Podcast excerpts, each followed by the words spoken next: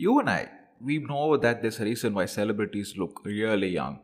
Now, just to be sure we are talking about the same thing, I'm gonna tell you the answer. It's Botox. No, it isn't any magic cream or some crazy skin routine. It is Botox. If a good skin routine is whey powder, Botox is anabolic steroids. Whey is all good and fine. Steroids are a little bit of cheating.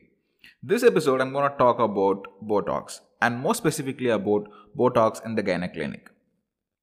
Welcome to the G Spot. I am your host, Dr. Arvindh Santhosh. I am a doctor of modern medicine specializing in OB-GYN. In this podcast, I talk about women's health, reproductive rights, sex education, medicine, and about things which have an effect on all of these.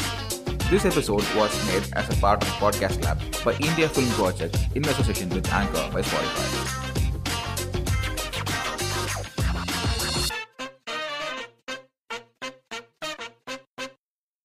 So, Botox is what? Botox is short for botulinum toxin. It is one of the most poisonous substances in the world. Just 0.000000002 grams of this can kill you. To put it another way, 4 kilograms of vaporized Botox can kill the entire population of the world. So essentially, it can kill more people than an atom bomb compared to a weight to weight basis. But what really is Botox? It is a protein. A protein which is toxic. A protein which is toxic produced by a bacteria called Clostridium botulinum. The first time botulism as a condition was identified was in 1793 in a village in Germany. People got sick and died after eating blood sausage, a local delicacy. In 1822, the German physician Justinus Kerner published the first complete description of the symptoms of botulism. After extensive clinical observations and animal experiments, he concluded that the toxin develops in bad sausages under anaerobic conditions. He also postulated that the toxin is a biological substance and acts on the nervous system and is lethal in even small amounts. Kerner hypothesized that this sausage toxin could be used to treat a variety of diseases caused by an overactive nervous system, making him the first to suggest that it could be used therapeutically. This was called as botulism because the Latin word botulus means sausage. Now, people thought only canned meat or improperly cooked or stored meat causes botulism. It has been proved to be false. Clostridium botulinum, the bacteria which produces Botox, is anaerobic, meaning it grows in a place without oxygen. Tinned food is a very good place for this bacteria to grow. Another aspect is spores of this bacteria. Spores are like a shell. This shell can tolerate harsh environmental conditions. When the conditions are right, these spores can transform into bacteria. The issue is, these spores are everywhere on your table, on your floor, on the dustbin, the containers, and even in some food substances like honey. There used to be a tradition and it is still followed in some villages. The grandmother or some elder gives a newborn baby honey. The idea being, if the first meal of the baby is sweet, the baby will have a very good life.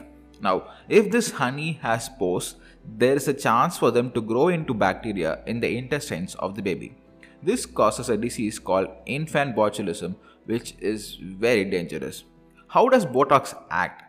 See, our nerves send signals to the muscles to contract. Without these signals, the muscles won't contract, and if the muscle doesn't contract, it becomes loose and relaxed. At any point of time, multiple muscles are in a state of contraction and their opposing muscles in a state of relaxation. So, if all the muscles were to be relaxed, you will drop on the floor, not being able to stand. Also, the muscles responsible for breathing won't be working and you'll die in a few minutes. Now, most often, botulism doesn't affect the entire body. It just affects the group of muscles in all. For example, while getting Botox in the corners of the eye, it might cause your eyelids to droop. When you inhale vapor Botox, it affects your breathing muscles. And rarely, it can affect the entire body in cases of infant botulism. With all that said, remember the German doctor I told you about? His idea that Botox can be used to treat diseases caused by overactive nervous system was actually made true in 1978. Dr. Alan B. Scott was the first person to use Botox for a condition called strabismus. Strabismus is a condition where one or more of the muscles controlling the eyeball have a spasm. When Botox was injected into the muscle with spasm, it relaxed and helped treat strabismus.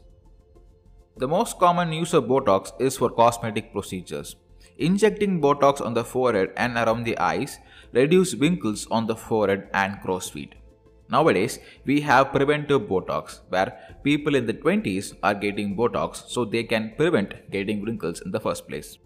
So, what about the gynec office? Is there a role for Botox in OB-GYN? Definitely yes. Women can have a lot of conditions that cause pelvic pain. Some of these are due to spasms and overactive nervous signals. Let me give you an overview. Vaginismus is a condition caused by involuntary, recurrent, and persistent contractions of the perineal muscles that surround the outer third of the vagina. It occurs during sexual intercourse or penetration with a sab, a tampon, or a vaginal speculum during gynecological examination. This involuntary contraction of the perineal muscles can even make sexual life impossible. It is that painful. Another condition is called vulvodynia. Vulvodynia is a sexual dysfunction manifested by vulvar pain and orgasmic difficulties that cause a difficult sexual life. Women with vulvodynia have severe pain over their vulva or genital region, making it a nightmare situation. Another condition is chronic pelvic pain. It is actually a group of conditions caused by nerves in the pelvis or hip region becoming sensitive. This can be one or more nerves causing immense pain all around the pelvis or in certain parts of the pelvis. The last condition is called interstitial cystitis or the painful bladder syndrome, where the nerves connected to the bladder have improper signals causing severe pain in the bladder. The Food and Drug Administration of the USA has not approved Botox for gynecological uses yet, but studies show that they work very well compared to many existing treatment modalities. Many medical boards have now included Botox in their treatment protocols. So, if you have been diagnosed with any of these conditions or know someone who has, Botox is a very good option. In September 2005, the FDA said the use of Botox has resulted in 28 deaths between 1989 to 2003, though none were attributed to cosmetic use. So, Botox is quite safe if done by a trained doctor. And if you feel the need of getting Botox for cosmetic reasons, do consult a dermatologist.